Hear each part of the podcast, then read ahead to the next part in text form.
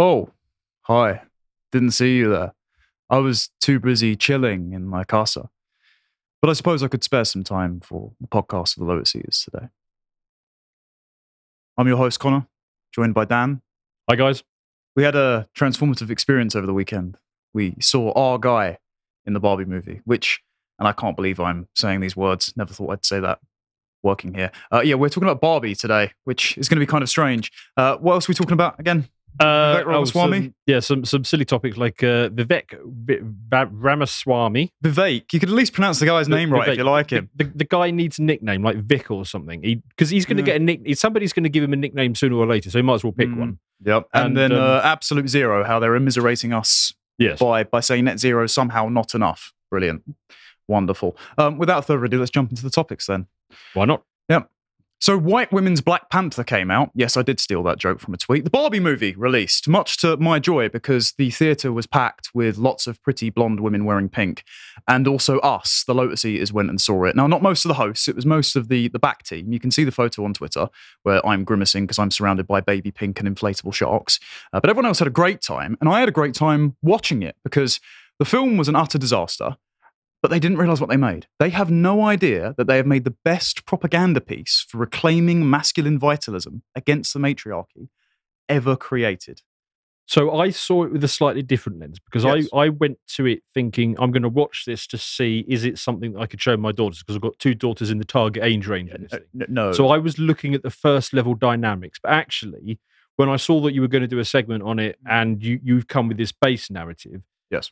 There is a sort of subtext going on that actually on a second viewing I think I could quite get into oh, it's accidentally. because Ken is really kind of our guy, isn't he? Ken, Ken is, as the Ryan Gosling ga- meme goes, literally me. So, so my my editor at the Critic has coined the term because John Doyle put out a tweet saying that he was going to do a Ken video because he already did neo Gastonism after Beauty and the Beast.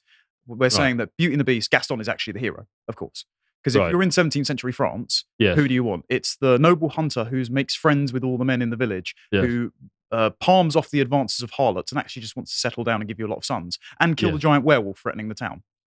Oh well, I got that the first time I watched it. in Yeah, that most people didn't. 1996 So, or something. so, so he nicked neo-Gastonism because I would have Right. loved to have made that interpretation. But well done, John Doyle.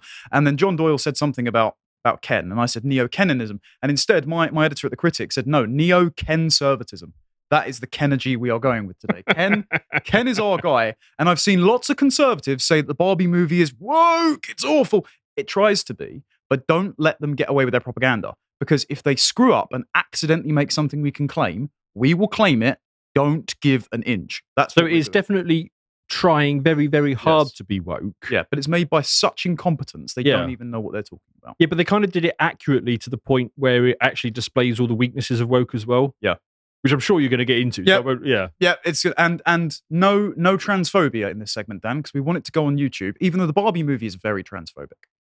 Yeah, actually, it is. It really, really is. Actually, Yeah, we'll jump into that. Don't worry. But first, speaking of uh, relationships which failed and benefited the sane man at the expense of the insane woman, if you subscribe to our website, you'll get articles like this one with a narration track from uh, John Crow. This is an article I wrote while I was away in America.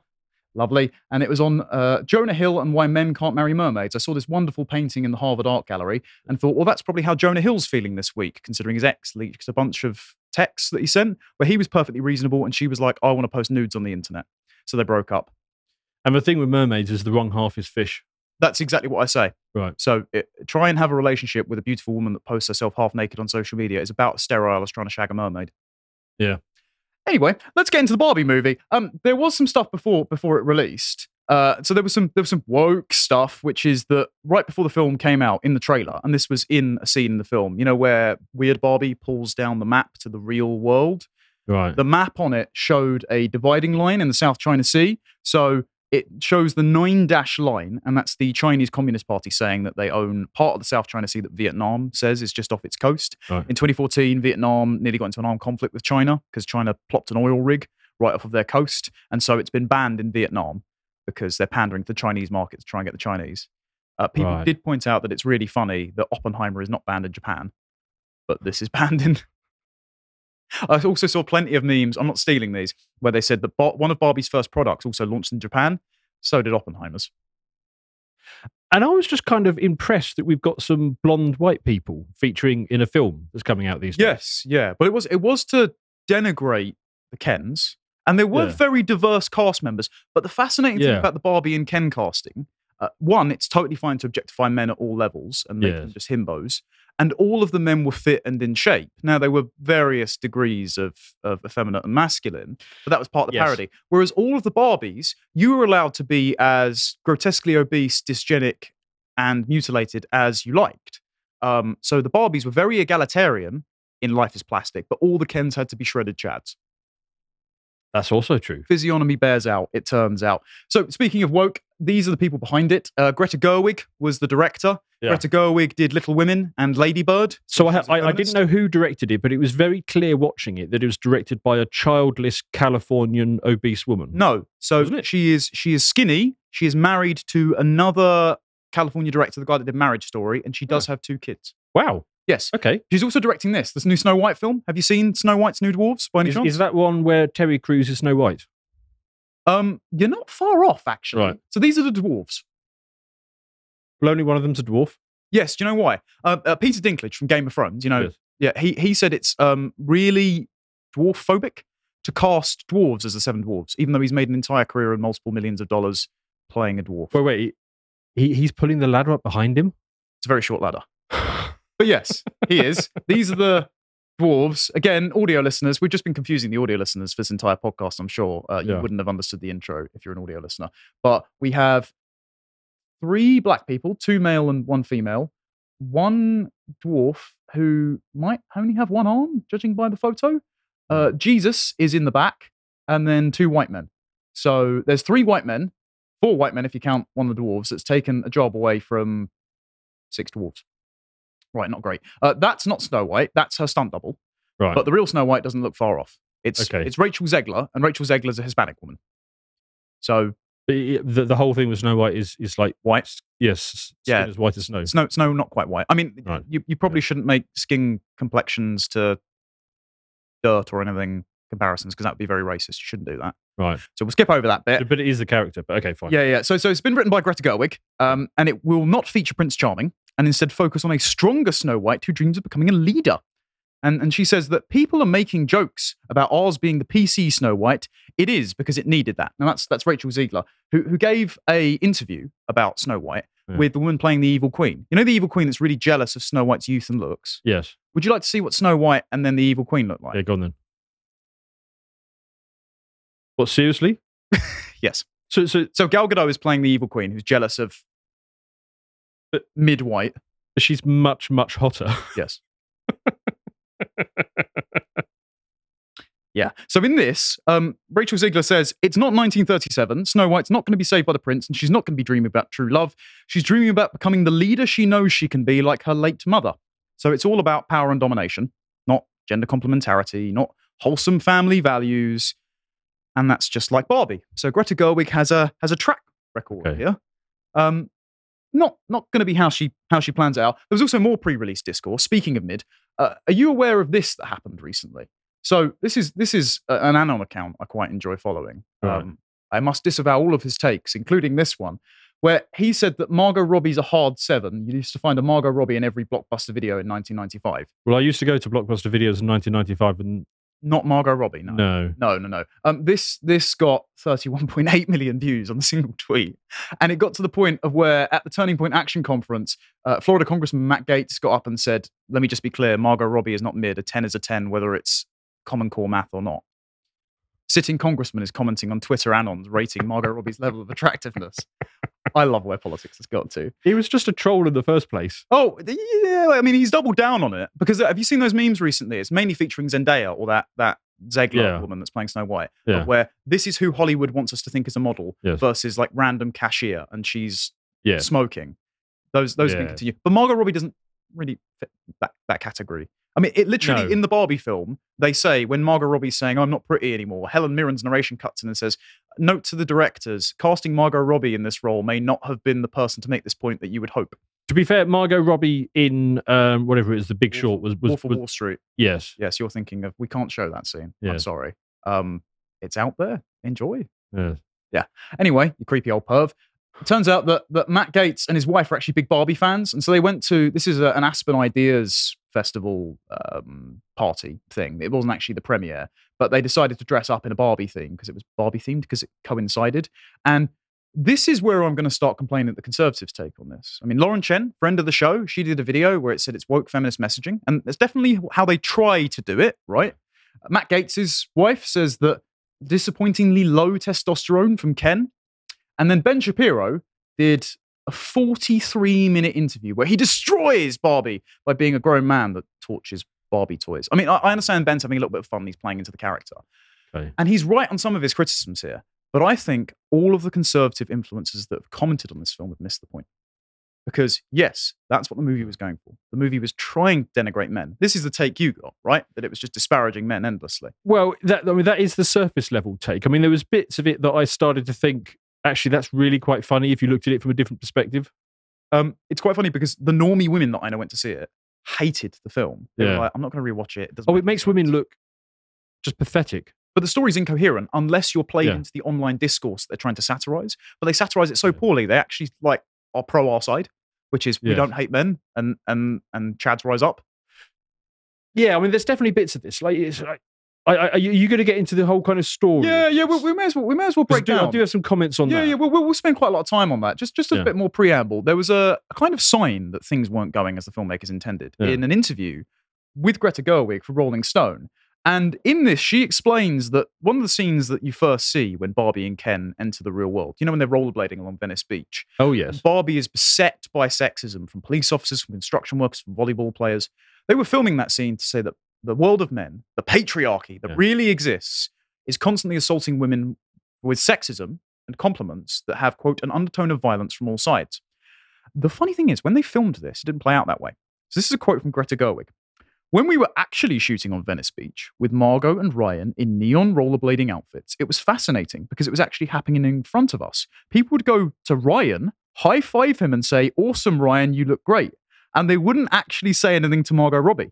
They just look at her. It was surreal. In that moment, she felt self conscious. As the director, I wanted to protect her.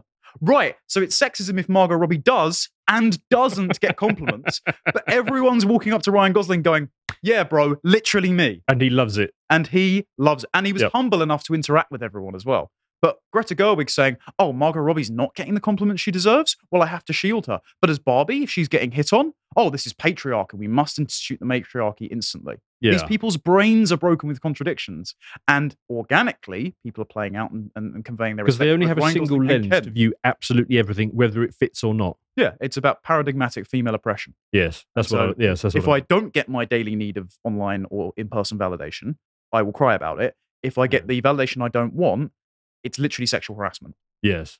So this is just a sign that they made this movie with an intention and it wasn't quite what they thought. The other sign that it wasn't quite what they thought is, you know, the Oppenheimer Barbie discourse. People have been Oh, yeah. doubling up some screenings. Uh, are you watching Oppenheimer by any chance? You I'm sure. I'm sure I will. Right. So I'm not a Chris Nolan fan. I don't really Right. like any of his films. So I'm not bothering. So I'm doing the Chad move and only seeing Barbie. Okay. So is everyone in MAGA country. I'm not joking. If you look at the Google Trends by state, um, Barbie is trending in red states, whereas Oppenheimer is trending in blue states. this is incredible. And I, I, It really I- is. I think it's because this might be the old phrase that liberals read, conservative watch TV. So conservatives in Yeah. red states are just going for the normie culture thing. They don't realize it's subversive. But then actually they're going and seeing it and will probably identify harder with Ryan Gosling. Whereas everyone that looks, wants to look pretentious is going to go see Oppenheimer for three hours. yeah, I have read a book on Oppenheimer. I mean, he's an interesting fellow, Yeah.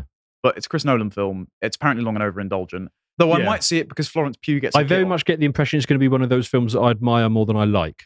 Yeah. Okay. Yeah. Yep. I agree. Uh, Barbie, I liked far more than I would ever possibly admire for yes. all the wrong reasons. Oh yeah. Well, the Yeah. Barbie, Barbie was kind of fun. I will give it that. I, I I thought it was profoundly unfunny when they tried to be funny, and then Yeah. it was hilarious for all the wrong reasons. So yes. so I'm just going to pull up the trailer and, and let it sit on in the background and, and play without sound because I just want to talk about the plot Right. because this it's such a surreal moment because the film opens and they give this whole spiel about how Barbie has inspired a generation of women. They literally say in the in the narration all the problems of feminism were solved by Barbie. Barbie can be anything. And all of the other Barbies, other than stereotypical Barbie, who's the one that has the well, not midlife crisis. I would I would say approaching the wall and not being able to have children crisis. That seems to be what it's getting at. Yeah, actually, that fits. Yes, considering she's getting cellulite and she Yes. goes to the gynecologist at the end of the film and she's inspired by a mother. And the whole press to have the, the normal Barbie is can we have just have a Barbie that's just a mum? That will sell, right? And the only person that's ostracized of all the Barbies is the one Barbie that got discontinued, which was pregnant all the time. And they say it's weird, but then it comes off like, well, motherhood is denigrated in the in the permanent youth. So and career ninety percent of this film is really anti-mother. Yeah. and then the last bit is that's what she picks. Exactly. Because there's a whole montage sung over by my wife, Billie Eilish, of home video footage of women being mothers. Yes, And then she goes straight to the gynecologist. yes. Yeah.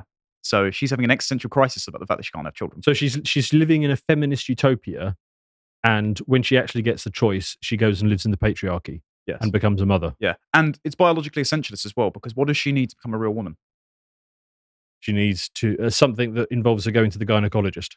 Yes. She needs the essential transphobic. the essential plumbing. It's very transphobic. How dare you? Yeah. Especially considering they had a trans Barbie and the trans Barbie was the doctor. right. Good point. Mm. Yeah, very, very interesting. But but anyway, during this montage, we see that they have a black female president Hmm. who is oppressing all of the Kens. Oh yeah, the Kens are incredibly badly treated. In Yeah, yeah, they're, they're the lumpen proletariat. So all, all, all the Kens, they're basically homeless, and and they just have to look good, and they're they're just there to sate the, the desires of, of the Barbies. They Yeah. just they're just there. I mean, they, they literally just live on the beach or on the streets. Yeah, to validate the Barbies without ever having any hope of intimacy because they're ultimately sterile. And they're all aware that they don't have genitals, but they all desperately want them because they feel very embarrassed by it. And as soon as Ken goes to the real world, somebody like just says hi to him and asks Yeah. him for the time, and he can't believe that somebody's spoken to him and engaged to with him as a human respect him. And the, Yeah. and the important thing about that as well is that he's offering a woman the time. So that is, he is serving a functional purpose to a woman. yes, He's not dominating her. Yes. He is needed for for an earnest reason. yes, And the fascinating thing is as well, and, and uh, again, if you guys haven't seen this, we're just spoiling the whole film because I don't actually advise you go out and pay to see it, but it's still hilarious. So when it comes out in streaming, it's it's probably well worth it. Yeah. Um, this the spoilers, you will not believe what we're saying, but this is word for word exactly what happens. When they go to the real world, there is a montage where Ken looks at horses, various American presidents, men's faces on the dollar, men high fiving in sports teams, Sylvester Stallone in, in mink coats. Yeah. And he suddenly realizes that patriarchy is awesome. Now, it's not patriarchy in the way they think it's patriarchy, because when he goes to talk to the soy jack that's so so that cars- bit is going to get memed to hell. I'm oh, sure. Oh, it's there's going to be so many little dark age yeah, montages and yeah. Yeah. When he goes to talk to the guy, the guy says, "Oh, you need all these credentials," and the guy says, "Oh, we're, we're still doing patriarchy, we're just doing it more covertly." But they never actually provide any examples of it because when he goes to try and get a job, the female nurse just turns him away, going, "You aren't sufficiently qualified." But mm. when he comes back and says, "Well, maybe men should be in charge of Barbie Land," the Barbies, who are super educated, are suddenly somehow spellbound by by the suggestion of patriarchy into a position of relative subordinacy. But they enjoy it. Well, that's the thing. So when the when they, when they go back to, to the Barbie land and the Yeah. Kens take over, In all of And- five yeah. minutes, by the yeah, way. yeah. So it goes to show how brittle and fragile the, Yeah. the feminist utopia was. But what what do the Kens do? Well, they start they start life bonding with the Barbies. Yep. And and they start providing useful functions. They start doing jobs. They start, you know, um, taking their, their Barbie to the beach and, Mm. and playing guitar for her, or watching a Yeah. movie with her, or or, or bas- they they start basically pair bonding. They start falling in love. and, and and they start providing, you know, you know, value to their community. Yeah. And and they stop competing with each other and stop hating each other all the time. Yes, Because then Simu Liu and Ryan Gosling's Kens become best bros. yes. And then they go to war only because the Barbies deliberately sow cheat on discord them. By cheating on them. Yes, And there's a line where it says, and right when they think they're most powerful, you take it all away. And it's like, right, so you mm. use sex and lies to turn men against each other to erect a matriarchy. because basically the world the Kens created. They were doing. They they were basically providing the, the, the 1950s role, weren't they? I mean, Yes. they they were doing all the work. Yep. and providing lifetime partnerships to the Barbies. And the Barbies were all perfectly content and happy with this Yeah. until they literally grab a Barbie, Throw in the back throw of a in the back van. of a van, and subject her to a brainwashing session. a feminist struggle consciousness raising session Yeah. where they give the Barbie the contradictions of the real world for which the Barbie should have absolutely no frame of reference. Yes. Because if the patriarchy was really non existent, the matriarchy Yes. was perfect in Barbie land, why would they have the contradictions of being a woman out in patriarchy? Yes, and then use that psy- psychological brainwashing to convince the Barbies to cheat on their Ken Yeah. to to make the Kens hate each other, so that the whole thing collapses. Yeah. So that while while Yeah. the election is happening, Oh yeah, the Kens are meant to be changing the constitution. The Kens are too busy infighting, so the Barbies just go in and flood the ballot fortify. box. They go Yes. they go and fortify the Yes. election. Yeah. Yes, against against the wishes of the newly appointed Supreme Court and all of that. yes, which is madness. Yeah, Yeah. yeah. All right, John. Okay. Um, yeah. So it's it's mental. Yeah. It, uh, just just unbelievable stuff. Um, so when that was also the other thing is when Barbie goes to the real world, she realizes she's created an entire generation of women who hate her. And even though all the other Barbies exist where they've got all of these roles, she's still the most prominent one. And she's created a generation of insufferable teenagers who literally call her uh, uh, the embodiment of sexualized capitalism, rampant consumerism, and a fascist. yeah. So feminism does not make women as happy as they think it does. And the whole reason that mother was screaming at Barbie towards the end, when Barbie was sitting there going, I'm no longer pretty, I'm useless, the Kens have taken over, she was complaining about all of the contradictions, how you're meant to be, you're meant to stand out but not go against the sisterhood, how you're meant to work but you also be a mum. And it's like, right, yeah. but that's all problems of feminism. You don't lay at the feet of feminism. Whereas all the Barbies, until you tell them about the problems feminism created, are mm. happy in Ken world. Yeah, so so this is the thing. So the surface level analysis of this is the entire film is is constructed to say Yep. that the interests of men are incompatible with the interests of women and vice versa. Yes. And therefore there can never be harmony between the two. Yeah. It has to be this conflicting struggle. So you start the movie with the Barbies on top completely suppressing the men, even though when it flips the other way, the men basically just become husbands and providers And, and, both and the sexes Barbies are happy. yeah, and both sexes are happy. Yeah, exactly. But the, the film in, in that so this is so the first time I watched it, my, my my impression was okay. I don't want to take my girls to see this Yeah. because it is it is putting out this worldview that women and men cannot be happy at the same time Yes. unless men are in charge. In which case, men and women can be happy at the same time. So Or um yeah. yeah, and- but they I'm not sure they would get that at sort of No. nine. especially yeah. not with all the swearing in it as well. There's a needless amount of Yeah, gratuitous Yeah, like, gay jokes and, and- Yes. yeah, and and just yeah, outright swearing. ma- Yeah. rapping with yeah over the over the end. The the interesting thing as well is that even the narrator recognizes the Kens need a civil rights movement when the matriarchy is reinstantiated, because when the Kens petition for a petite on a position on the Supreme Court, the female president goes, maybe a lower appellate court, we'll see. And the narrator chimes in and says, as you can see, there's still a long way to go until the Kens get the same amount of power that women have in the real world. Now, Yes. I don't think they understand how that line sounds. But there- are women on the Supreme Court. But That's exactly the point. Like, this country's had like three women, women prime ministers. At there's, this there's point. currently three on the Supreme Court in the States. And so, Yeah. so this is why that line doesn't come off as I think they mean it sounds, because it sounds like it's acknowledging that the Kens don't have anywhere near the level of influence that women do in our world, yes. in their world. So we need a Ken civil rights movement.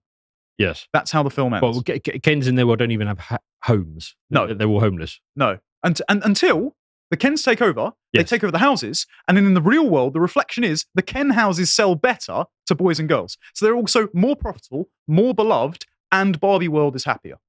Yes. What were they thinking? they yes. thought this was bad. yeah. This is It's baffling. Like, th- th- this. This is going to be like one of those films like Starship Troopers. yeah, exactly. Go and see Carl's old video on Starship Troopers if you don't understand. Because I, I watched Starship Troopers at the time and thought, oh, this is fantastic. Yeah. And it was only like 10 years later I read an article that explained that it was actually meant to be the opposite of what I thought it was. well, Robert Heinlein wrote the book as the kind of libertarian sci-fi utopia. Then Right. Paul Verhoeven didn't Yeah. read the book, but wanted to make the film as a parody of fascism. So he dressed up Right. all of the libertarian utopia in the fascist uniforms. Right. So he gave it the paraphernalia, but none of the moral content.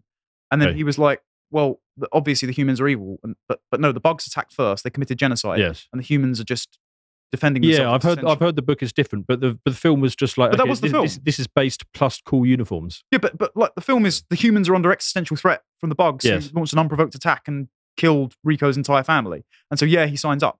It's like and, and they're bad? Yeah, Like, the same with Barbie. It's it's like the, the Kens are a lobotomized surf class that uh, only exist as as emotional validation cattle for the vapid Barbies who will never allow them to stay the night. And they also have no frame of reference for sex, yet make all these sex jokes. Bad writing. And then the moment the Kens ascend and show some competency, other than the one joke you put in there about building a wall vertically because you wanted to take a shot at Trump, The women are happier. Even the president is happier serving beers to her boyfriend on a beach.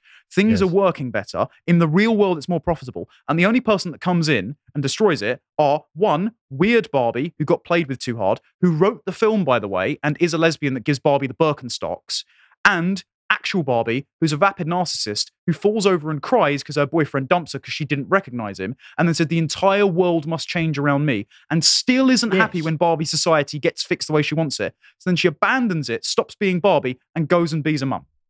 Yes, that's the thing, isn't it? So, so you you got this feminist utopia, and Ken sees the real world and starts to recognize that actually men have value. Yes. So he goes back and he basically reconstructs society overnight. Yeah. Everybody's happier. Yes. Um, he, he actually does something, and then all the Kens they start doing stuff, right? Yes. But then, but then Barbie comes back, like you say, and she just collapses on the floor and basically bangs her fists up and down and says, "Somebody fix this for me." And then the other thing as well, the Kens, despite calling it patriarchy, aren't dominating the women. No. All they're just helping them. Like they pathologize it, saying Yeah. a woman comes and sits down next to a guy and says, "I've never seen The Godfather. Can you explain it?" He's so eager to share an experience with her. Or your Yeah. analog cala- character in the ten gallon hat giving her investment advice. You know, But- but it's like the But, Kens. they're- but the point is that they are they are very obviously happy. They are the Yeah. Barbies are glowing at this point. They're they're, they're perfectly content. and they gave them the right to vote. It's not like they came in and took the government by force. They just convinced them to do this, and then they said, "In two weeks' time, we'll vote." Vote, not not a fascist takeover. They gave them the option, and they had to. yes. They, so, ha- so, they had to stop the Kens from going to the polls to re-erect the so, so, so they actually achieved a a, a, a democracy, yes, an equal democracy, and then with the- the- gender complementarity. yes, and then the feminists arrived and immediately instituted a fascist takeover Yes, and then didn't allow the Kens by fortifying the election. Yeah. Exactly. Yeah, and then and then the ending. In fact, they used they used sluttery Yeah. to distract the Kens long enough to go and fortify the election. and their beta male orbiter as well. Because remember Alan, there's Yes. only one of him, and he's the enabler. And then at the end, he's crying because he sees Ken crying because actually he just wanted to sleep with Ken the whole time. I must have phased out by that point. Yeah, I don't blame you. But then, but then the ending for Ken, and this is the subversive part of the film, Yeah. is that men and women have to exist apart. Either men are subordinate to women and really emotional, or Ken can go off and find himself without Barbie. Now, that is that is obviously meant to be well, men need feminism and men need to come back and realize that patriarchy is wrong, and then they might be worthy of acceptance. Right. And sometimes a woman might not just choose you, and it's okay. No, no, no. Ken had a lucky break, my friend, because that was the worst Barbie out of the lot. She's gone. She's gone off to the real world. Yeah. He understands how the government and how society should work, so he deserves a better girl. Ken is our guy, and he had the best musical number in the whole thing, easily. Like, have you? kno- I don't know if you've seen the edit yet, but there is currently an edit of Patrick Bateman walking into the office with, you know, walk, uh, walking on sunshine, Yeah. playing his but instead it's the "I am Ken" and, and "I'm enough" song. It's just, it's gold. Like they, they don't know what film they made, not, not even the slightest. Yeah, because it is. I mean, they have unintentionally created an advert for patriarchy. Yes, they've they've created, and, and so I saw someone make this as a as a meme, but I wanted to explain this concept. Are you familiar with what the Longhouse is? I think I am actually. So for those who aren't, it comes from it's an analogy that comes from a uh, gay Romanian anon author called Bronze Age Pervert, and his analogy imbibes some like proto-feminist anthropology. The Longhouse didn't really exist, but he's taken Ah. the feminist idea that there were Nordic longhouses where men and women were sat on the floor and dictated to like infants from the Yeah. den mother. And he said, This is all of civilization where your behavior is controlled. There's no room for violence, and you have mm. to constantly comply. Otherwise, you don't get fed. And So, so for those listening, we're, we're displaying a picture of literally a long Nordic house. So it's, it's sort of large, sort of great hall, but it's very long. Yes. Obviously, therefore the name Longhouse. My understanding is is, is that basically everybody lived in it. It was it was not divided into rooms. No. So it was all open. So it was subject to um, constant oversight, surveillance, and monitoring. yes, which led to a society which became organized along basically um, feminine values, yeah, the smothering mother. S- smothering mother. Yeah, exactly. Yeah, so so it was essentially an attempt to snuff out all male vital energy. Yes. How is that not Barbie Land? Yes, that is. And so Barbie Yes. unintentionally gave us the tragedy of coming so close to the fall of the Longhouse Yes, with gender parity for complementarity and well-being, yes, while also being somewhat still free yes. and sex and lies ruined it. So, so this is. This, I mean, this is the, the sort of the tragedy of the Barbie itself, because of course only one Barbie has actually ever seen anything outside of it. Yeah. So so she I mean she she just accepts the world that she's in at the beginning. Then she sees the Yep. real world. Then she goes back and discovers that actually now all the Barbies and Kens are pair bonding and and there's there's now gender equality. Yeah. She hates it because she's sort of programmed to hate it and that weird um psycho in the hills, the, the Weird weird, Barbie, Barbie. yeah. yeah, yeah. She she she says, okay, well, we need to brainwash people until we get we get back to our sort of fascist state before. Yeah. And as soon as Barbie achieves it, she realizes, oh, what have I done? Get me out of here, Yeah. and and goes to live in a world run by men again. Yes. That's yeah. Yeah. Yeah. Well, the, the, at one point they literally say you're either weird or you're ugly. There's no in between, and it's like right. So you're either a miserable matriarchal lesbian that oppresses men, Yes. or or uh, sorry, no, you're brainwashed or you're ugly. That was it. So yeah. or or you're brainwashed by the patriarchy and and what happy with a husband. yeah. Right. Okay. I know which one I'd prefer. So I totally get what you're saying. I don't think anyone should take their young daughters to see this No. because because the bits we're discussing, like because because you got the you you got the bit right at the end, which basically shows um you know what I what I just said, which is she wants to get out of this, Yes. and you get the unintentional deconstruction of feminism, and and it sh- it's an advert for patriarchy. Yeah. But the the main part of the movie, the biggest part of the movie, and the most simplistic messaging, the bit that children would pick up on, is that women and men cannot live together Yeah. unless one of them is in charge and dominating the other one. Yes. So, for God's sakes, don't take children to No. see this. No. Who? Uh, this is this is the weird thing. Who is it marketed for? Because it's obviously marketed at weird Arrested Development adults and feminists, but the whole marketing campaign was very kid friendly. Yes. So Yeah, this eh, it's not a kids' movie, is no, it? No, it's not It's even just not. remotely. I mean, they they say But mother. what they- rating is it? They say mother effer in it, don't they? It's, Yes. it's, it's 12A, so you can take kids to it, but it's obviously Right. not made for kids. Yes. It's made for Greta Gerwig and the weird lesbian woman Kate McKinnon who plays weird Barbie. Well, as you're pointing out, it's it's actually made for Republicans because they're the ones going to see it and they're It's finding it hilarious. Yes. It's it's literally like Ryan Gosling's our guy. It is the it is the tragic fall of a hero who almost ended the reign of Longhouse. And so Yes, it is Oh. a tragedy, isn't it? I'll wrap this segment up by basically saying it's it's akin to American Psycho or Starship Troopers. Um, don't left let the left have this. Gloat because it's our film. Enjoy. Cool.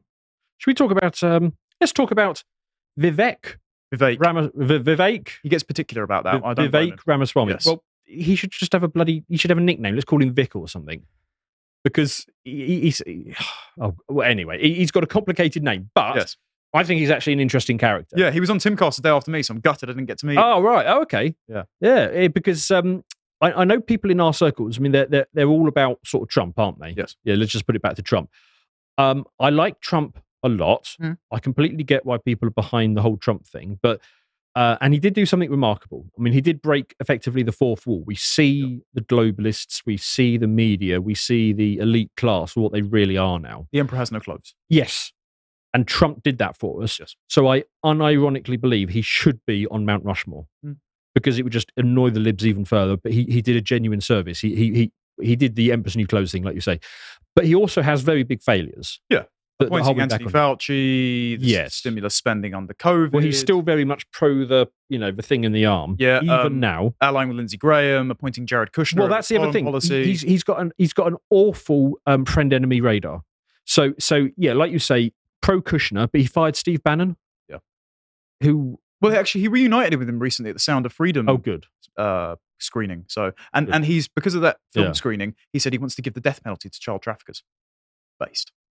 That is good, but he but he he he did boot out Bannon and, and bring in people like oh the bloody mustache man, John Um, Bolton. Yes. So so he so his idea of friend enemy enemy distinction is basically who's sucking up to him at the time rather than telling him the hard truths. So I don't like that at all.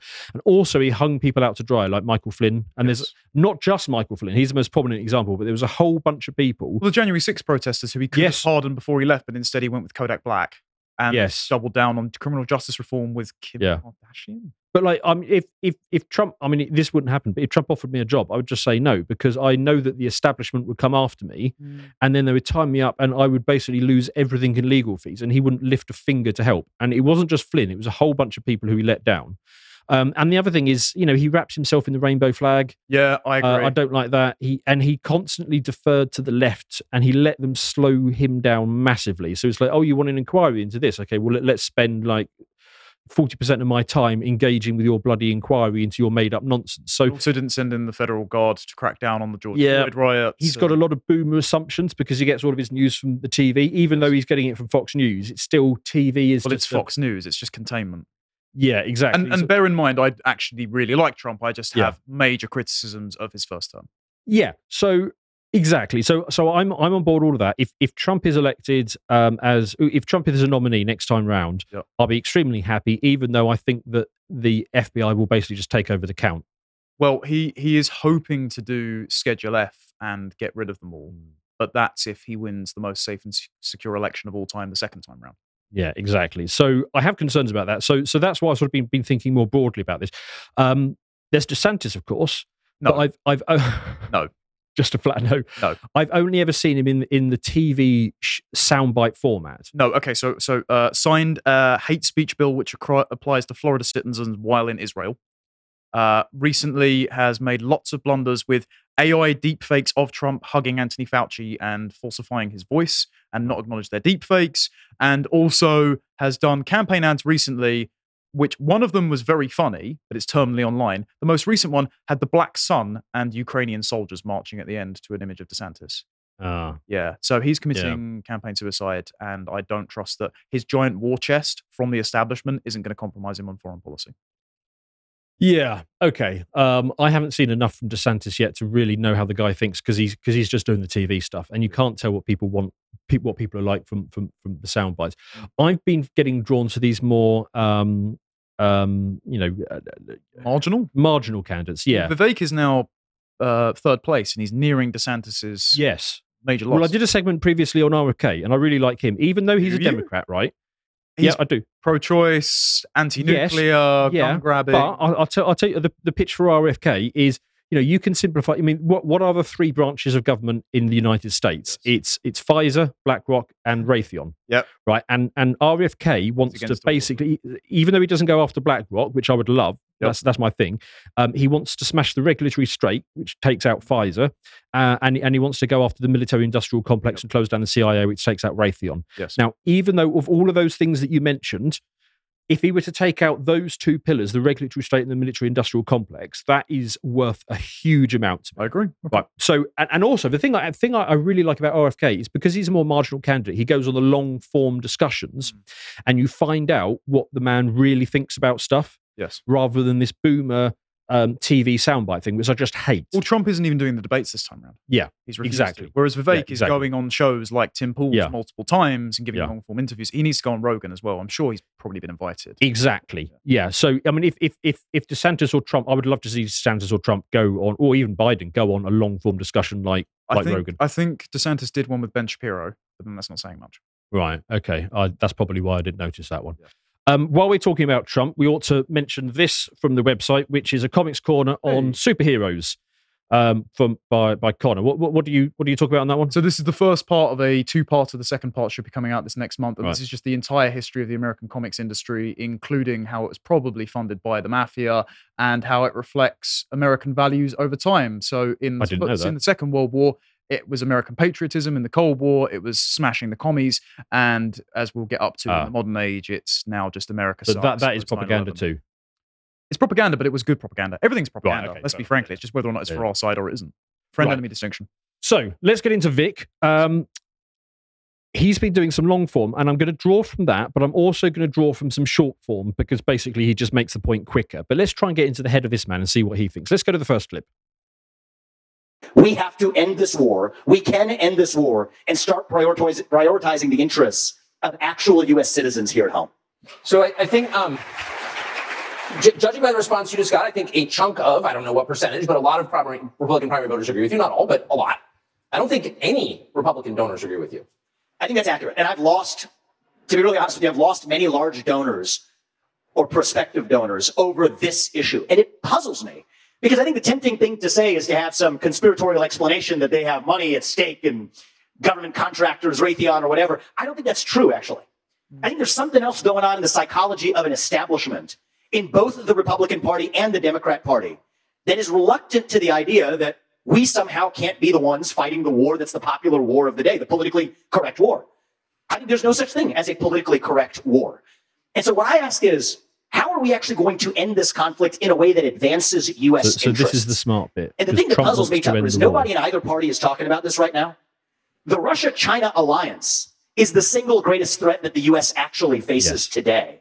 And we are pushing Russia closer into China's arms by actually continuing to arm Ukraine. So, what I've said is that I would negotiate a deal that ends the Ukraine war, frees the current lines of control. Yes, that means giving part of the Donbass region to Russia.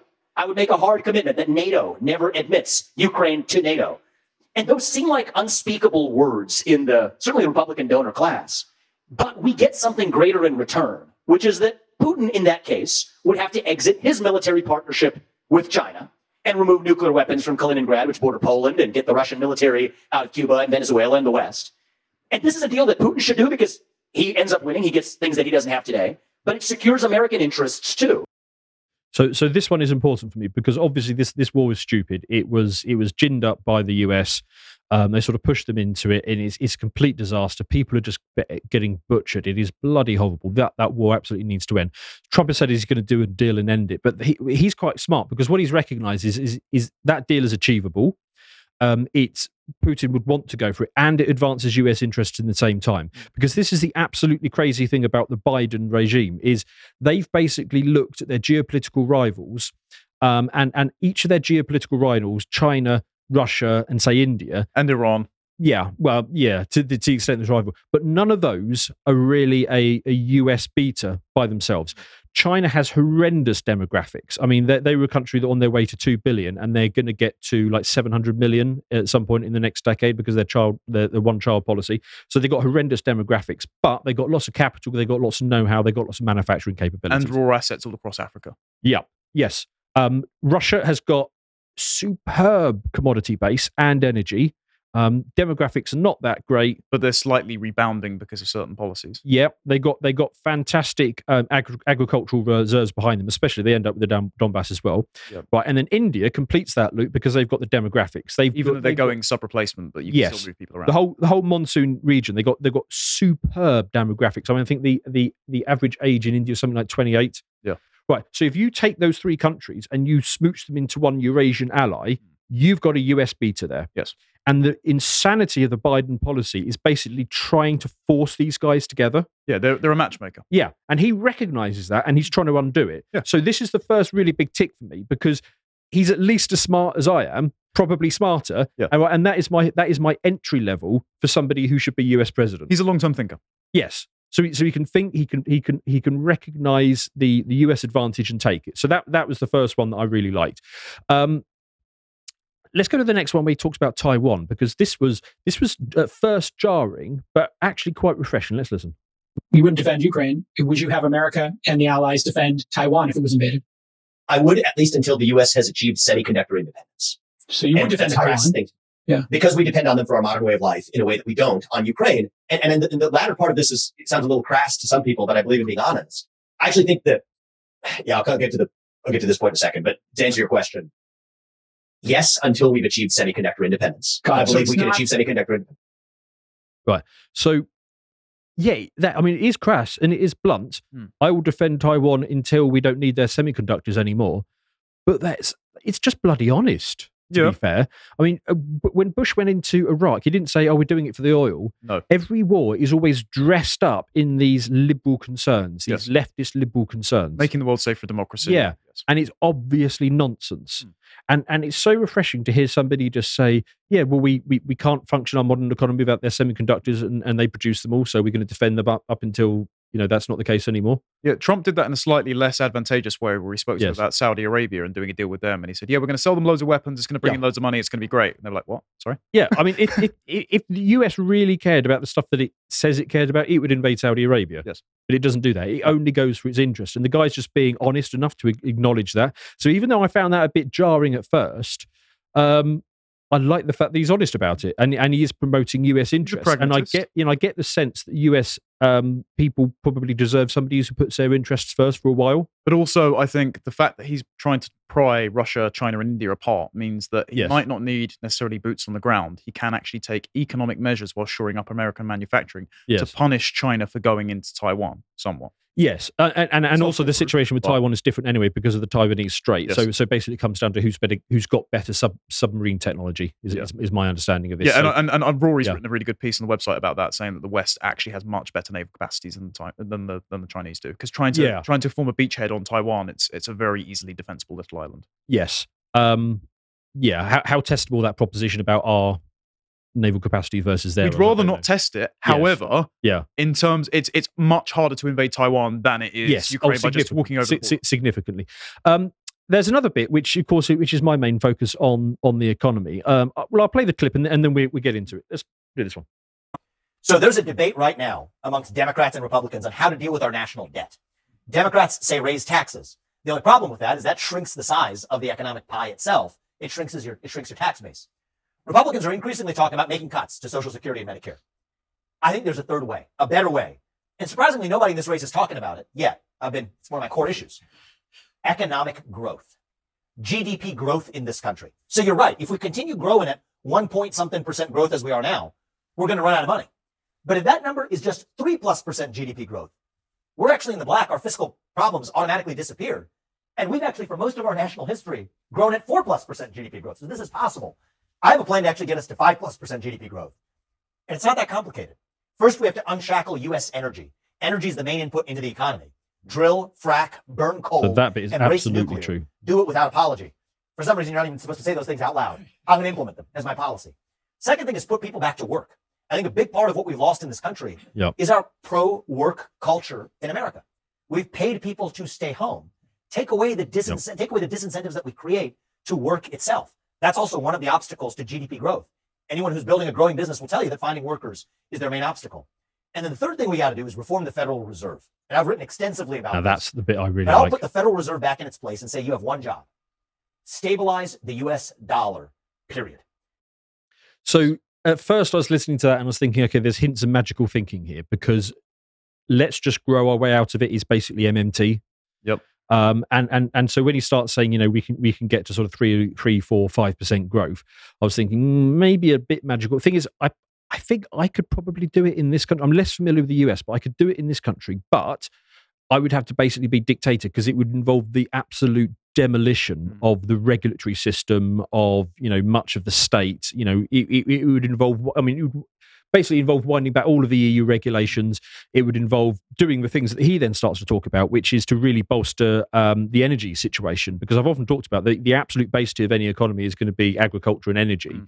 and energy is probably the key one. Even though we're doing a slow suicide of our agricultural base in Europe for some reason, so he starts to address it. Um, getting to five percent is, you know, perhaps achievable, but but he's essentially right. If you get the growth rate high enough, all of these um, debt deficit issues start to evaporate. And he is talking about the right thing.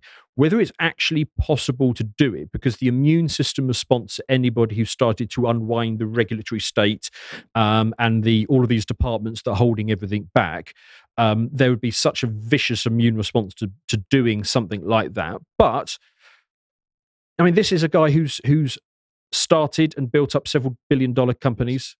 So you know, potentially, I so I have a few things to say on that. Number Yeah. one, the way that they would slow him down is either bureaucratic gumming up the works, Yeah. so you'd need a Schedule F style thing to get rid of most of those agencies. And he said in his recent Tim Timcast appearance, and so I'm going to pull some some comments from that off the top of my head, Yeah. that he would absolutely do that. He'd get rid of some departments like Yes. the FBI and the Department of Education. I really some, like that. Yes, Some he would he Yeah. would significantly depreciate, like the Department of Energy, the the yes, the EPA and Yeah. the Fed. Uh, however, the concern I have is that the reason he got into the political fight, and this might be a strength and a weakness, was that during the BLM riots, his company asked him to put a Black Lives Matter statement out. So he put out one about equality of opportunity, and he got lambasted for it because it wasn't enough. And so he went, actually, screw you guys. But that does mean he might be initially sensitive to reputational destruction, which is what they went after Trump with. He might be immunized against it somewhat, but he's still quite a Yeah. compassionate, attentive guy, and he doesn't seem angry and vengeful like Trump does. The second point is the growth idea. He has not ruled out an immigration moratorium. He has said skills based instead. Now, what we've seen in Australia and the UK is that skills based just means they set the limit for the amount of money you're bringing in as just above minimum wage.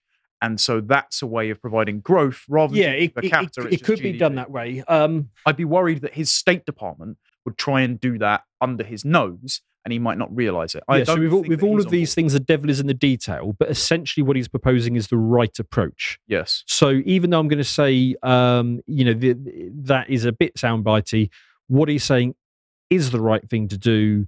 You know, let's see if you could pull it off. But at least he understands the issue, and at least he understands how to fix it, which I've not heard from any other candidate at this point. So RFK doesn't get the economy side of things at all. He doesn't approach, it. even though he's really good on those other things like the um, the pharma and the military-industrial complex. He cannot do economics, whereas this guy can do economics, and he's a bit softer on those things that RFK are strong on. yes. Um, and he understands the problem in a way that I've never heard articulated from somebody like Trump. the only the only positive I will say on, on the not the only positive, but the positive I will say to add on top of this is that he's got the right heuristic in that if you're going for Yeah. Growth, there also must be certain things that are beyond the purview of the market. And he said so like surrogacy and prostitution and things like that. Like Mm. get capitalism without an underlying morality to hem it back in, you just get a universal solvent effect that commodifies human beings and makes them like a standing reserve. It goes from Yes. like being natural like the Amazon to being a product on an Amazon warehouse Yes. shelf. You know, he understands on Timcast, he said that the parallel founding of the US was also Adam Smith's publication of The Wealth of Nations in 1776, same year. But he said his prior book was actually about the theory of moral sentiments. And he said there were certain things that needed to be ring fenced out of commodification because they're equally valuable to the human project. And that's how you get the morality that undergirds the social contract. I'm glad you said that actually, because obviously we're time constrained in these segments, and there was a whole bunch of the morality stuff that I could put in. So, for example, he, he is essentially arguing that things like the trans thing, um, the COVID lunacy, the the Ukraine thing, it is. He, he doesn't say this exactly, but it's it's filling a God shaped hole.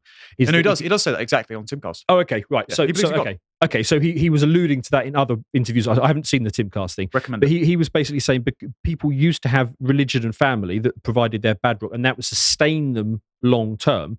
Whereas at the moment they don't have that; they have these short term fads, and that's the only thing they can sustain. And that's why they have to jump. Okay, COVID's gone. Now we're jumping to the Ukraine thing, and obviously, and there is going to need to be when because Ukraine thing's about collapse. Yeah. because because that's all drying up. There's going to need to be another thing that they can go all in on, which provides them their their two year or eighteen month um, religion and family substitute. Mm. So he's really good on that as well. Yes. Um, I'm glad you mentioned the, the the the abolishment of the FBI and the education. So I'll, I'll have to skip over the FBI one, but we do have a bit on the on the education. Can we can we play that one now? I think the federal government is not, as a factual matter, directly involved in education. I think it is a, therefore, a deadweight waste for money to cycle from the taxpayers to the federal Department of Education to then disperse those funds inefficiently as they do, tilting the scales to four-year college degrees over choices that people might have otherwise made that are better choices for them. Vocational training, one-year, two-year programs. Using it as a cudgel, and this relates to the latter issue you asked about, to tell local schools they don't get that money unless they're adopting what I certainly view as toxic racial and gender ideology-based agendas. They use the money as a cudgel to do it. So I've said that that department that spends about $80 billion of taxpayer money, I'll shut it down. Tonight in New Hampshire, I'm laying out the There should be a anatomy exactly how we'll shut it down. And then return That's that money to the states, to the people, put it in parents' departments and shut them down. Very specifically, you have to be a state that has a school choice program in order to receive that Department of Education shutdown dividend. I think that if you're in such a state, I would also believe that those states need to write their teachers union, teachers contracts in a way that stop teachers from joining teachers unions, which I think have been a destructive force on our public schools. Good. If you're unionizing against the public, think about who you're unionizing against, the very kids you're supposed to represent.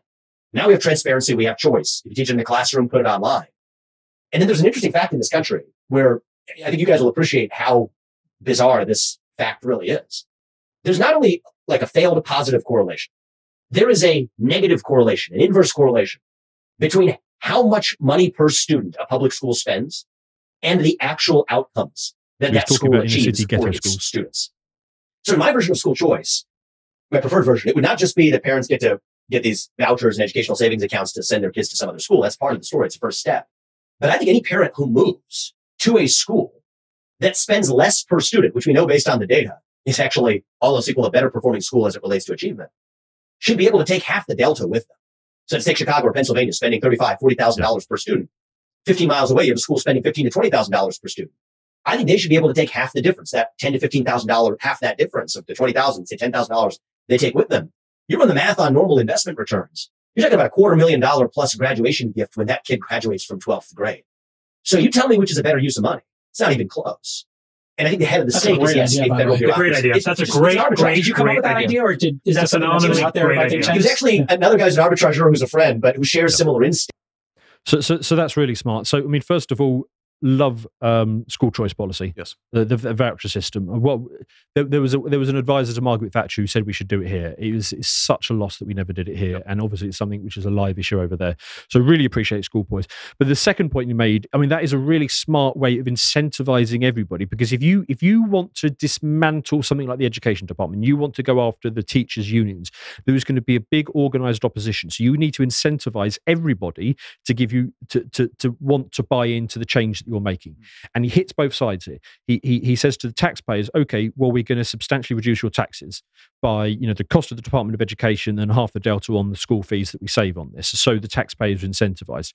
But also, and this is the bit that the um uh, what, what what do you call the the inner city caucus, the um you know the well, basically the black community are going to buy into as soon as they understand the implications of what he's just said. Because basically the schools that spend the most of the inner city schools with the, the the black predominated schools, and they're the ones who are overspending. And he wants to take half of the overspend and give it back to taxpayers, so they're happy. But he wants to take the other half and, and basically wrap it up and then hand it to the to family at the other end if they choose a cheaper school. Which he says, as you if if you invest that normally, that could be like a quarter of a million payout. So that is basically a large payout to uh, black inner city kids when they come of age. So when they figure out what he's actually offering there, Mm. that's going to be massive for them. Now, I think there needs to be some thought as to how that is paid out because if you just give them the lump sum, Yeah. you know, Nike stores and BMWs are going to fly Yes. in, in in inner cities, and then, you know, a lot of them are going to just overdose themselves to death. So you can't do it like that. But you could possibly structure it in a way which is to say, you know, this will be paid out um, over the course of the next thirty years, but you get a criminal conviction and it just it just goes Yeah.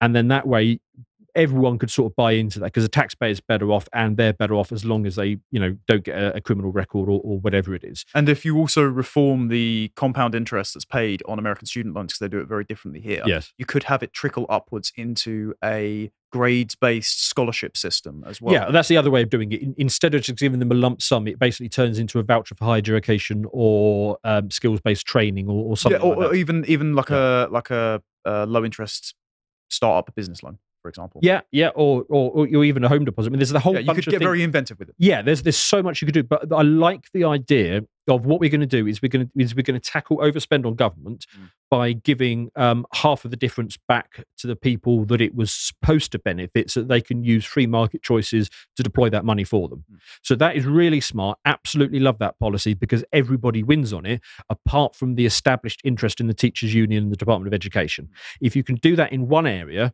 you can apply that thinking you can apply that to a whole bunch Yes. of different areas so absolutely i mean that was really smart so so he's hitting for me um obviously ending the war which is important um education which i think is really important And fiscal Um, responsibility. yeah fiscal responsibility as well as that stuff he doesn't go after entitlements but then you can't get elected if you tell the boomers you're going to take away their gives Yes. so he kind of has to do that You'd have to do reform when you get in. Yeah, or or maybe actually deliver the growth that he's going. But if if he does deliver the growth that he's going, he's going to make a hell of a lot of enemies in in the in the establishment. Right. Let's end up on on how he thinks that he's going to. Um, in, well, let's end up on the policy side, but how he thinks he's going to implement this, because he he recognizes that there is a huge legislative challenge to doing the things he's talking about. Mhm. So he talks about what he can actually get away with in terms of executive power. So let's watch the next bit. The first thing, the first set of things that I like to do are the things that you can just do by the stroke of a pen. Okay. I'd end race-based affirmative action. First thing, Lyndon Johnson created it. It's an order. We can easily cross that out. I pushed Trump's people on why they didn't do it. They said it was a political hill they didn't want to die on. I'm not afraid of that one. I'll issue an executive order saying we're done mandating the measurement of carbon measurement, carbon emission measurements anywhere through the bureaucracy. That shows up through multiple That's federal agencies. so. That's part of how we unshackle the U.S. energy sector. I would streamline the permitting process for new drilling or fracking projects, something that holds back the U.S. energy sector again. I would also unveil, un, some of the, reveal, I should say, some of the corruption that the public deserves to see. Anytime a government bureaucrat over the last several years has pressured a private company to take an action that the government couldn't take directly, censorship, stopping the lending to sectors like fossil fuels, I'll issue an executive order that demands that we at least publish that information so that the public can see it. Roll So that'd be huge over, transparency. see what crawls out. Transparency is the first step to fixing corruption. I'd also pardon anyone whose prosecution was because of a politically motivated reason. That is to say that if normal people would not have been charged for that same crime, but an individual was charged we have to actually set that record straight. I mean, even Julian Assange, I think, fits that description. So I've identified that as a bipartisan issue or an issue that's beyond partisanship. Somebody that I would pardon. These are things that you can actually do on day one to set a cultural tone for the country. I'm not claiming that those are the most important things to get done. But what I am claiming is that there are things a president can do that are quick, deliver real positive change. And then the last two that I would, that I would set into motion without asking Congress for permission or forgiveness is to take our military and station them at the border, the southern border and increasingly the northern border as well. Obviously. If we can use our military to protect somebody else's border halfway around the world, I think we can and should use our military to secure our own border. That's something that the US president can actually do. And we solve the fentanyl crisis in the process. A lot of bureaucrats in Washington, D.C. don't like that idea. But what I say is if I'm the US president and can't work for the federal government for more than eight years, then I'll also sign an executive order for the people who report into me saying that none of those federal bureaucrats can work for the government for more No, than that's eight years either. Replace those civil service protections with term limits instead. And I think that's how we ensure fresh lifeblood comes into government rather than an entitled, ossified bureaucratic state. That's day one. Day one. All right. And you just wrapped up So that, conversation. that's with a Canada, huge amount of things that, that hit a lot of a lot of points for me. So, I mean, obviously securing the southern border, the military, that, that that's an obvious one. Ending the political prisoners, so the Jan six guys and, and the and the Julian Assange, absolutely love that. Um, energy policy, which you talked about on some of the other one. Um, transparency for government actions. I mean, you, just throw open the transparency, and then and then the internet will do the rest. The, the you know the Reddit and Twitter, they, they will get on that. channel just Yeah, exactly, exactly. So that is absolutely brilliant.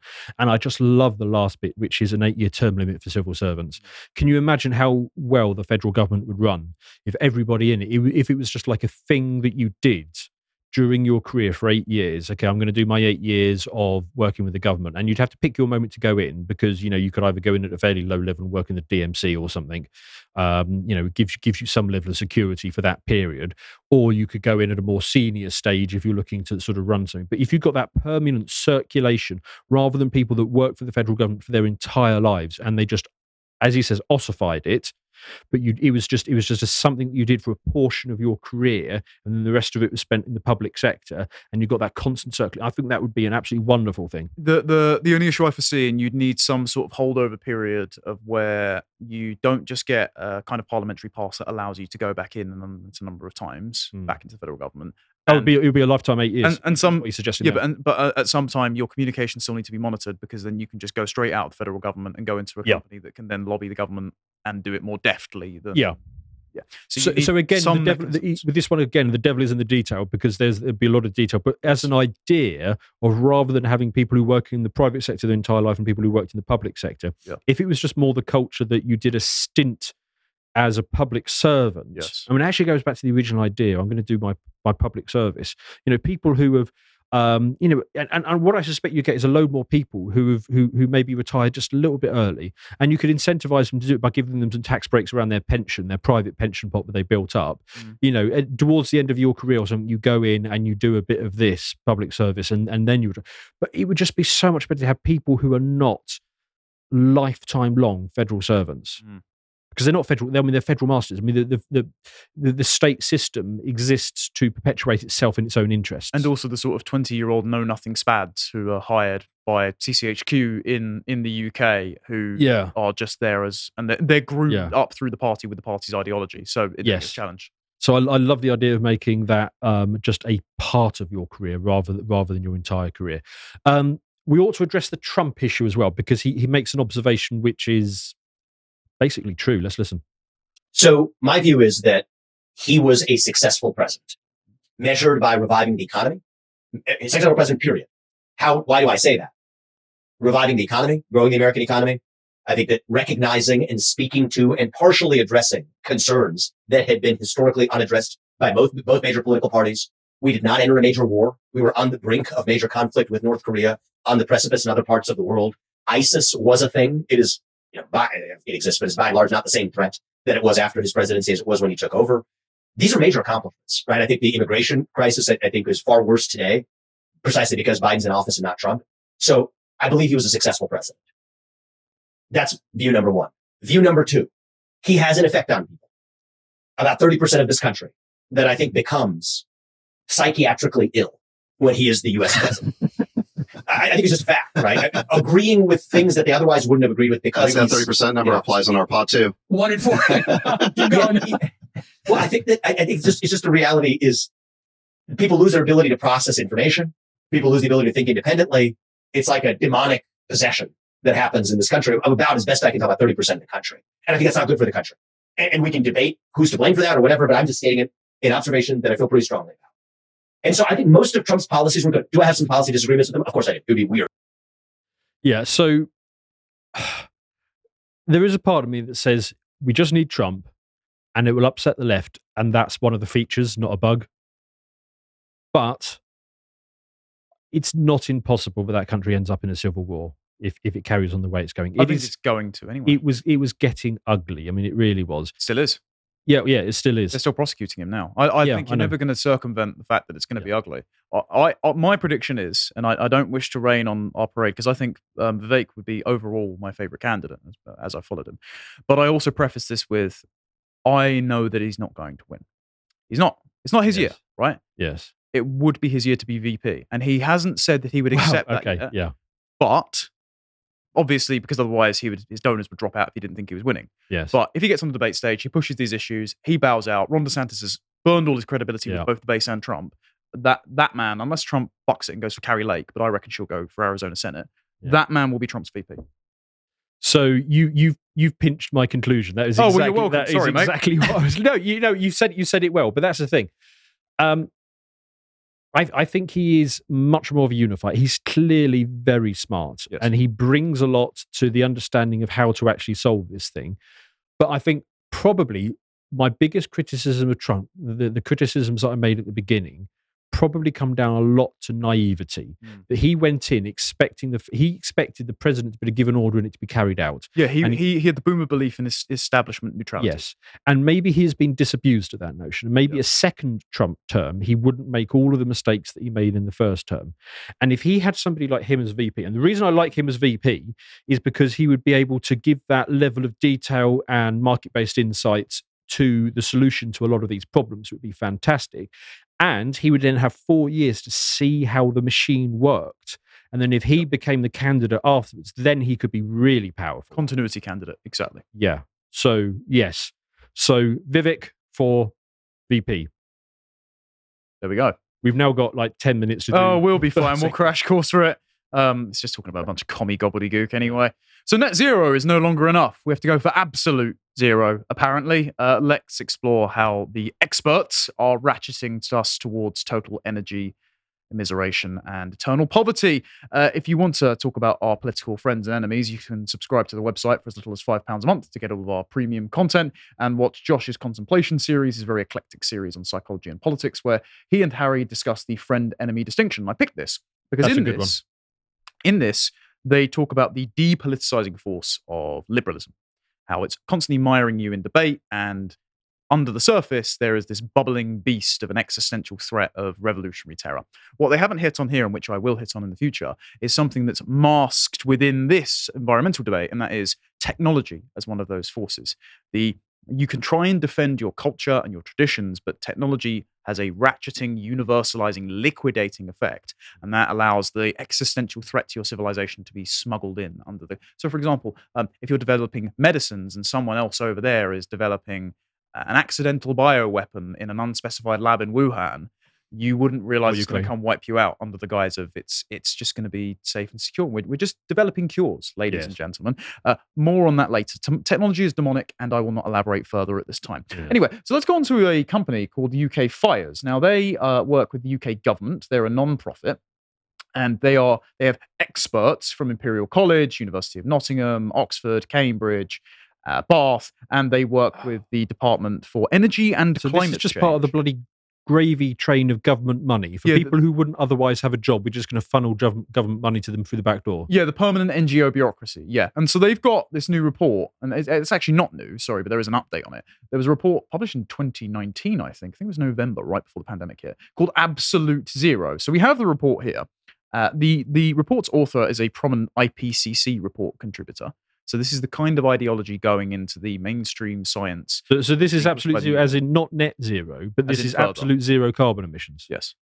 That's insane. Yeah, I know. Do you want to hear Well, the and, and also the, well, the, co- the concept of absolute zero comes from a third law of thermodynamics, which is which is a you know the logical conclusion of entropy gets you to a, a, quantum state of absolute zero. Hmm. But the point is, everybody agrees that it's fundamentally unachievable. So so they've named themselves after something which is fundamentally unachievable. with human activity. Yes. It's almost like they've taken that into account. ah, Yes. So there's a quote here. If we only used electricity delivering all the transport, heat, and goods we use in the UK, we would require three times more electricity than we use today. If we expand renewables as fast as we can, we could deliver about 60% of this requirement with zero emissions in 2050. Therefore, in 2050, we must plan to use about 40% less energy than we use today, and all of it must be electric. It doesn't work. Oh, sake, it doesn't work like that. Sorry, that's that's how it works. Um, do you want to do you want to see some of their policy positions in this in this really lovely little diagram here? Uh, If you if you're looking, yeah, I know your face is screwing up for audio listeners. Their their ideas that by 2030 all remaining airports must close, all Oh, God. shipping declines to zero. Yeah, What? Not not joking. Yeah, fossil fuels are completely phased out. So, so, but- so, but that okay, that point alone is advocating mass starvation in Africa because at the moment And they, they basically get gr- grain. Yes, they get grain shipped from um, sort of Russia down into Africa. So that's so that's advocating for mass starvation in the developing world. Yep. That, oh, God. This is this is the, this one on the right is the IPCC report and the government. Well, and also their underlying assumption that electrification requires this. No, go and watch their Tesla put out a battery day where they got deep into the science of this stuff. Yep. Um, it, it, it doesn't work like that because there are efficiencies that are gained through a function of it. Hmm. So, so even their fundamental assumption is wrong. Oh yeah. Uh, they also say that all plastic, steel, and cement needs to end, and you can't eat beef and lamb anymore. Okay, well, th- these people are insane, and and these people are getting government money. Yeah. Oh, not just government money. Wait for it. Okay. Um. So they say here, no one actor can bring about absolute zero. Delivering it is a journey depending on cooperative action by individuals, businesses, and governments acting on good information. Sounds awfully fascist. Absolute zero requires societal change. This will provide opportunities for growth in business, education, and research, governance, and industrial strategy. To achieve zero emissions, we must only pursue the right opportunities and restrain activities which are no longer compatible with a zero emission society. Expert led totalitarianism. Not behavioral nudge, behavioral shove. Yeah. So if we go through the actual PDF, How do you even build the bloody wind turbines without concrete? carbon fiber, fiberglass. How do you ship them over? Great question. We will not address this. Moving on. Um, so apparently, absolute zero means two things. First, that no carbon can be produced by any industry or household. Get that one through your noggin. Second, averaged across the economy, energy consumption must fall to about 30% of its current level. So it must be all electric, 30 to 40% energy reduction. You can't produce any carbon whatsoever. Don't know how breathing's going to work. Maybe it isn't. In writing this report, we have therefore assumed that the target of zero emissions is absolute. There are no negative emissions options or meaningful carbon offsets. Absolute zero means zero emissions. So you're not allowed to carbon offset either. How's breathing going to work? Like, sorry, what? But you, you, I- mm, okay. you cannot have an electrification system without infrastructure investment. Yeah. I mean, w- the bloody pylons require concrete to, to be to be bolted into the. gr- Well, you won't be able to get the steel in the first place. So, it, Literally none, none of this makes any sense. No, but yet the experts are telling us, so we Oh, have okay, to do it. Okay, experts. yep. And also, the UK is responsible for all emissions caused by its purchasing, including imported goods, international flights, and shipping. So, not just emissions within our zone, but the entire global supply chain. Every single stakeholder has to be I wonder how many see of the people who wrote this report eat avocados, for example. all of them. They're adv- they're advocating an entirely vegan-based diet. They also typed this. They didn't they didn't write it in pen and ink. So Yes. yeah, thanks thanks guys. But it's not about hypocrisy. It's just about hierarchy. So this is this is page thirteen. Um, delivering absolute zero in 30 years with today's technologies is possible. Our energy supply will be 40% less than it is today, solely in the form of electricity. But apart from flight and shipping, all other el- uh, energy applications can be electrified. With what materials? Therefore, our commitment to absolute zero emissions in 2050 requires a restraint in our use of energy to around 60% of today's levels. Notice that we went from 30 to 40 to 60 within the same report.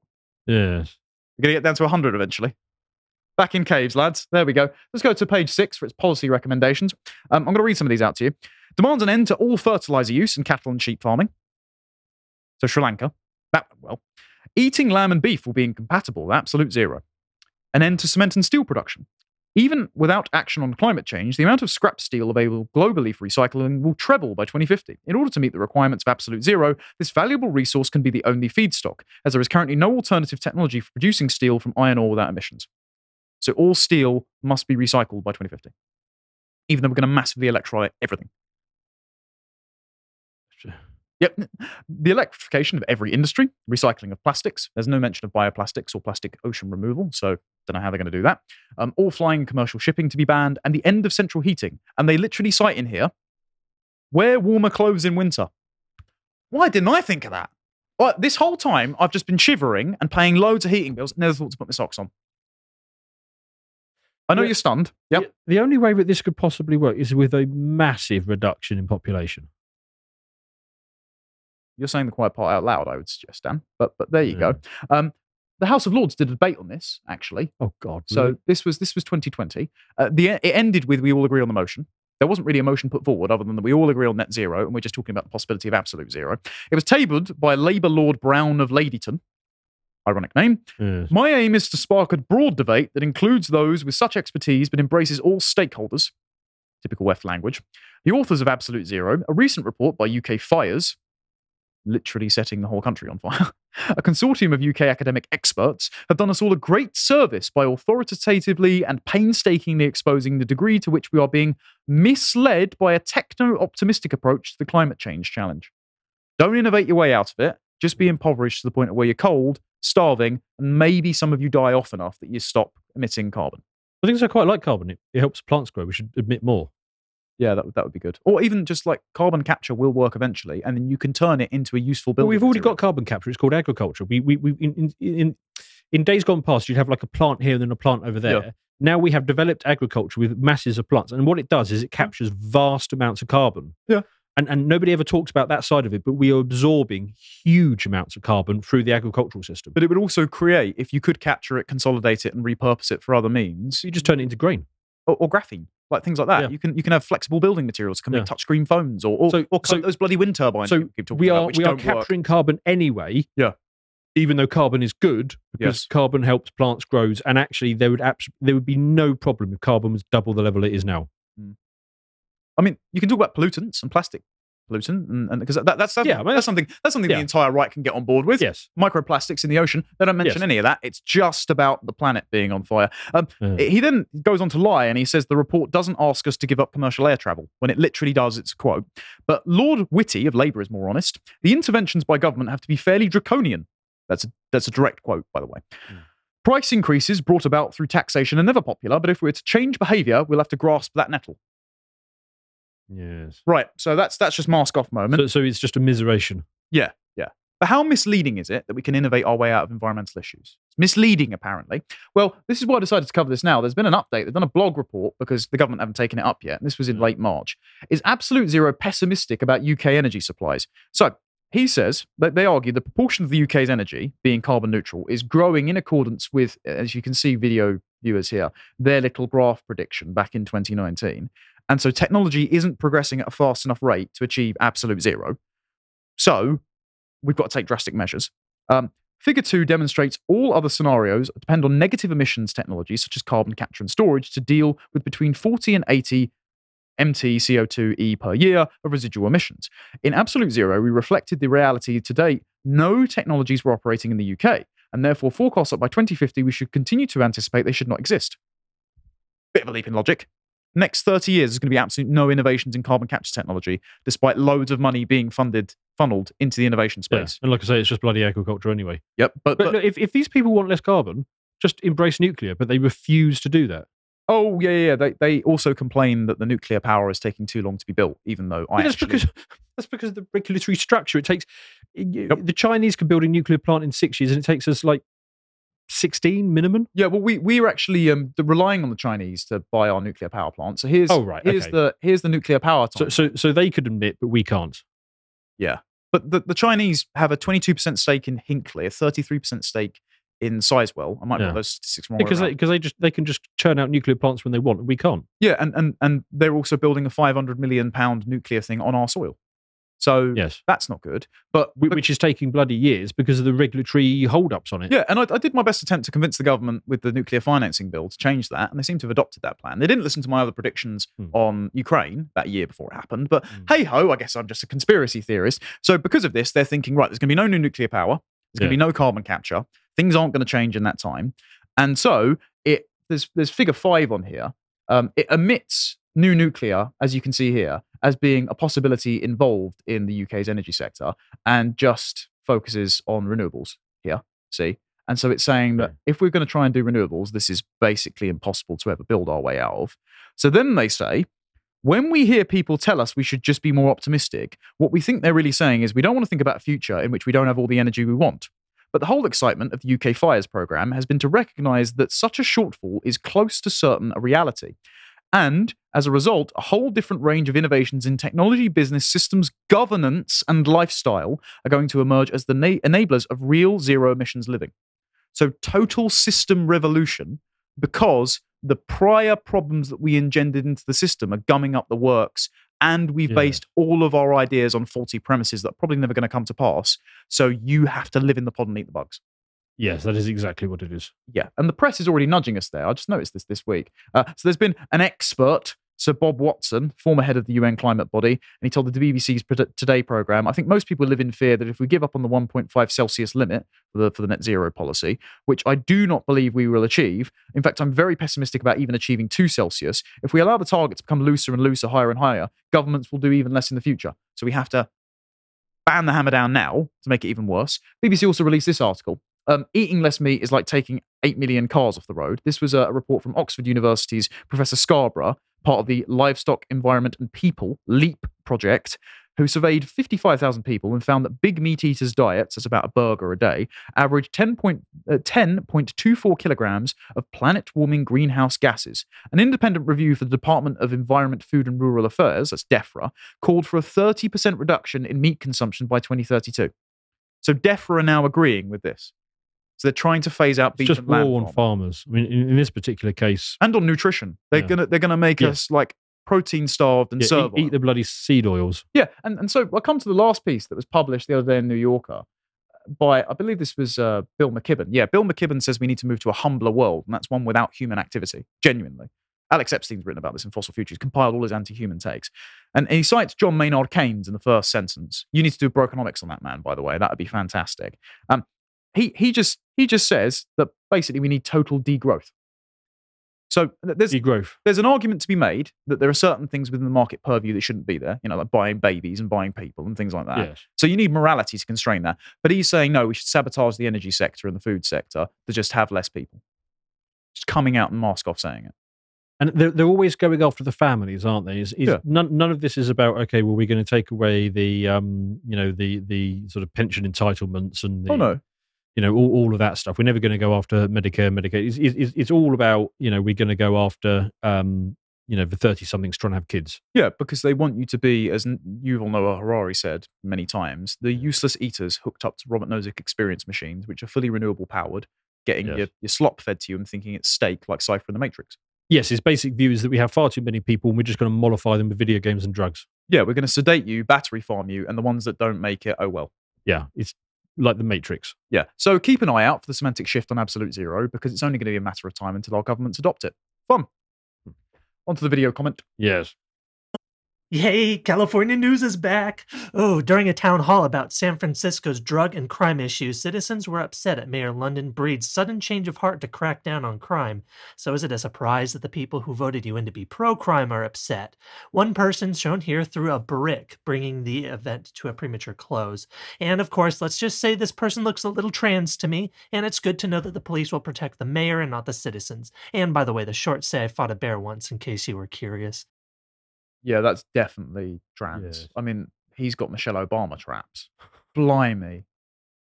Okay, yeah. Well, yeah, don't throw bricks, people, but it does remind me a little bit of, you know, the Penguin in Batman Returns when they start playing the, the I, I played this stinking city like a harp from hell thing that makes his mayoral campaign I look can't bad. remember that one. Oh, everyone shows up and throws like eggs and tomatoes and lettuce at him. Right. Yeah, it's great.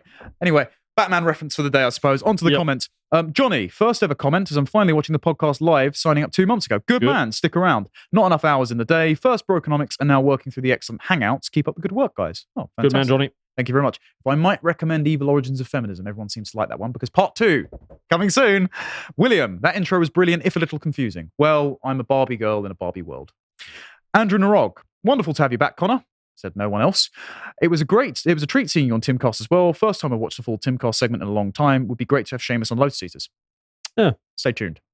He might be coming to the UK, so the Irish Catholic Exchange program may be coming to full fruition. Um, yeah, Seamus actually, Seamus, Hannah Claire, all of the production team and that they took me out for dinner at um, no, not dinner, breakfast at a what Waffle House. Is that it? Yeah, Waffle House. Oh. Uh, uh, at like half twelve in the morning, and we didn't get into a fight. That was good. We were served by a man with face tattoos who'd shown up after being called in for a shift while drinking at home alone. And then one of the members of the table asked if they sell the mugs that are Waffle House branded, and he just shrugged and went, "Oh no, man, just steal it. I don't need this job." Walked away.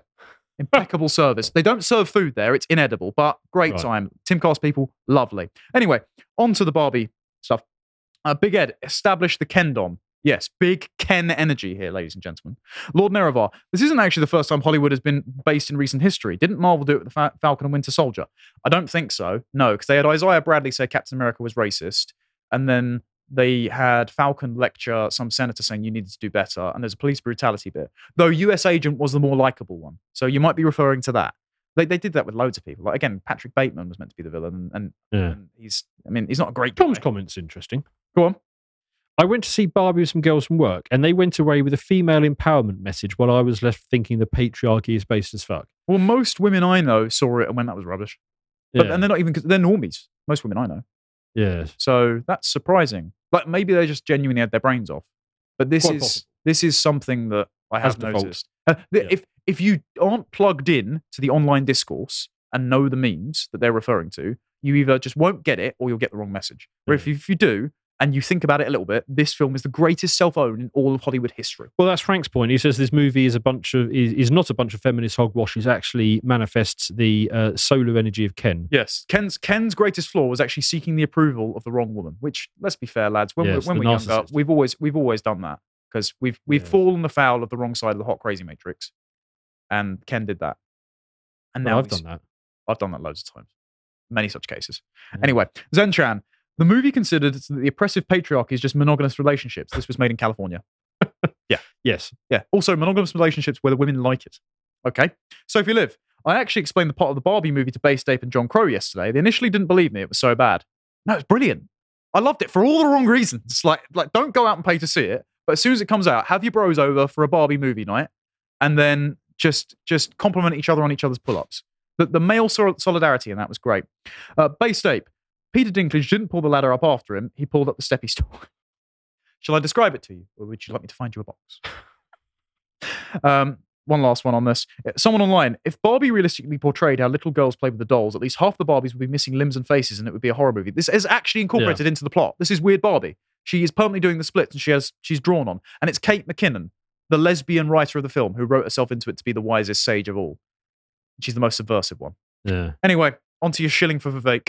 Uh, Alexander Drake says, I actually quite like what I've been hearing of Vivek. He won't go anywhere. Um, everyone is still married to Trump as things stand now. Vivek would be the only one I'd actually vote for. Yeah, I mean, I'm, I'm going to be, I, I'm, I would be perfectly happy with a Trump or a DeSantis or a Vivek or an RFK win. I just don't want. I wouldn't be happy Biden. with DeSantis at this point. I wouldn't. I don't Really? trust him. I don't trust the people around Mind him. you, I don't. I just, I just don't know what DeSantis thinks because he talks in sound bites. I, I, I think that he is not independently wealthy and a little bit awkward, and so he's willing to bend over to whoever is whispering in his ear like worm tongue at the time. Yeah, I, I, I just advice. haven't decided on DeSantis yet. But I think Trump can be at least swayed. I think I think that Trump is a Schmittian friend. my, like I said, my, my biggest problem with Trump is that, is that they will just complete mask off. FBI march into the counting stations and take over the vote and count it and say, "Oh, Biden won eighty-eight million." Is that time. is that is that worse than the covert subversion and destruction of the republic right now? Um, I suppose it would be open, but I, I, I, yeah, I'd prefer an open banana republic than a fake one. yes, that is true. Yeah, I'll give you that. Um, Sophie Liv says, I hope Vivek and Trump will have at least one debate against each other. That would be fine. Yeah, they're not really going after each other, which sort of lends credence to the whole VP pick Yeah. Trump, Trump won't show up to the debates either. He said that. Yeah. Um, interesting about Vivek, how much of the young vote is attracting, which has always been difficult for the conservative movement. Yeah, I mean, th- th- th- there's another angle there, which is I, I'm just increasingly turning away from the boomers as a political Yes. solution to anything Yeah. because they think in TV terms and they think in sound bites. And the wrong paradigm. And you you just notice in real life that there's this sort of weird inversion that's sort of happened in the last couple of years where boomers are like children Yes. and you, you have to protect them from uncomfortable truths and hide what's going on in the world when I've done GB News against the boomer before, they just get really offended and they can't comprehend that I'm stepping outside their heuristic of what makes good life. It's like, what you don't just want the freedom to be anything. It's like, no, actually, I like I wouldn't pick a wife that wouldn't want to stay home. And it just doesn't compute. Yes. it's, it's like speaking in code to them. It's just it's I'm back on Yeah. back on back on there tomorrow. By the way, if you want to see me destroy more boomers, there's but, but, but, but more yeah i mean that would be brilliant but more than that they, they just don't get the world anymore No. they can't see it because because for the boomer the, the tv is a primary sense organ Yeah. And, and it has been co-opted That's good. That's a good phrase, actually. Like yeah Yeah, yeah. Well, this is this is this Well, is why well, Vivek's winning over the younger vote. He's engaging with the alternative media, which is the successful way to do it. so my point there is is, is like for dogs the, the nose is a primary sense organ if the eyes and the nose disagree they go with the nose and again with the boomers if, they, if what they see in real life disagrees with what they see on tv they pick the tv really so like so thus it's a primary sense organ for that's them fantastic. Coin that one. Yeah. Do you want to do a couple from your last segment Yeah, absolutely can. Uh, Lord Nerevar, BRB, revving my car as much as possible to offset Net Zero tactics. Well, if taxes get any higher, I think you'll hook yeah a burn a hosepipe up to tire that. and eat Yeah. a steak Yeah, yeah. Don't, uh, don't do what Nan- Nelson Mandela said. Yeah. Um, Omar Awad, Absolute Zero must have been written by AI because it's impossible to be literate and maintain that level of disconnectivity to what the words you're actually saying actually mean. No, no, they're just encoding it. They're hiding the ball. That's it. They're just lying to you. There's so many contradictions. You need different people to write each paragraph Yeah. without having read what went before. No food, material industry, trade, or travel. Don't worry, we'll power our nothing with renewable energy. Um, Yeah. California refugee. With the net zero environmental cultists, I've got a little backlog of tidbits on it. Coming to a video comment near you soon. Very welcome.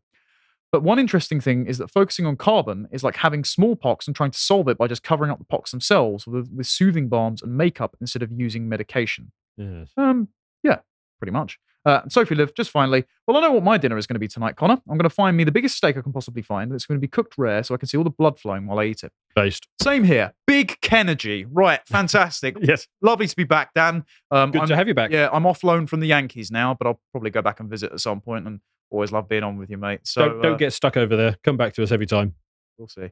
Anyway, enjoy Barbie, ladies and gentlemen. Until next time, we're back tomorrow at one o'clock. Bye. see you guys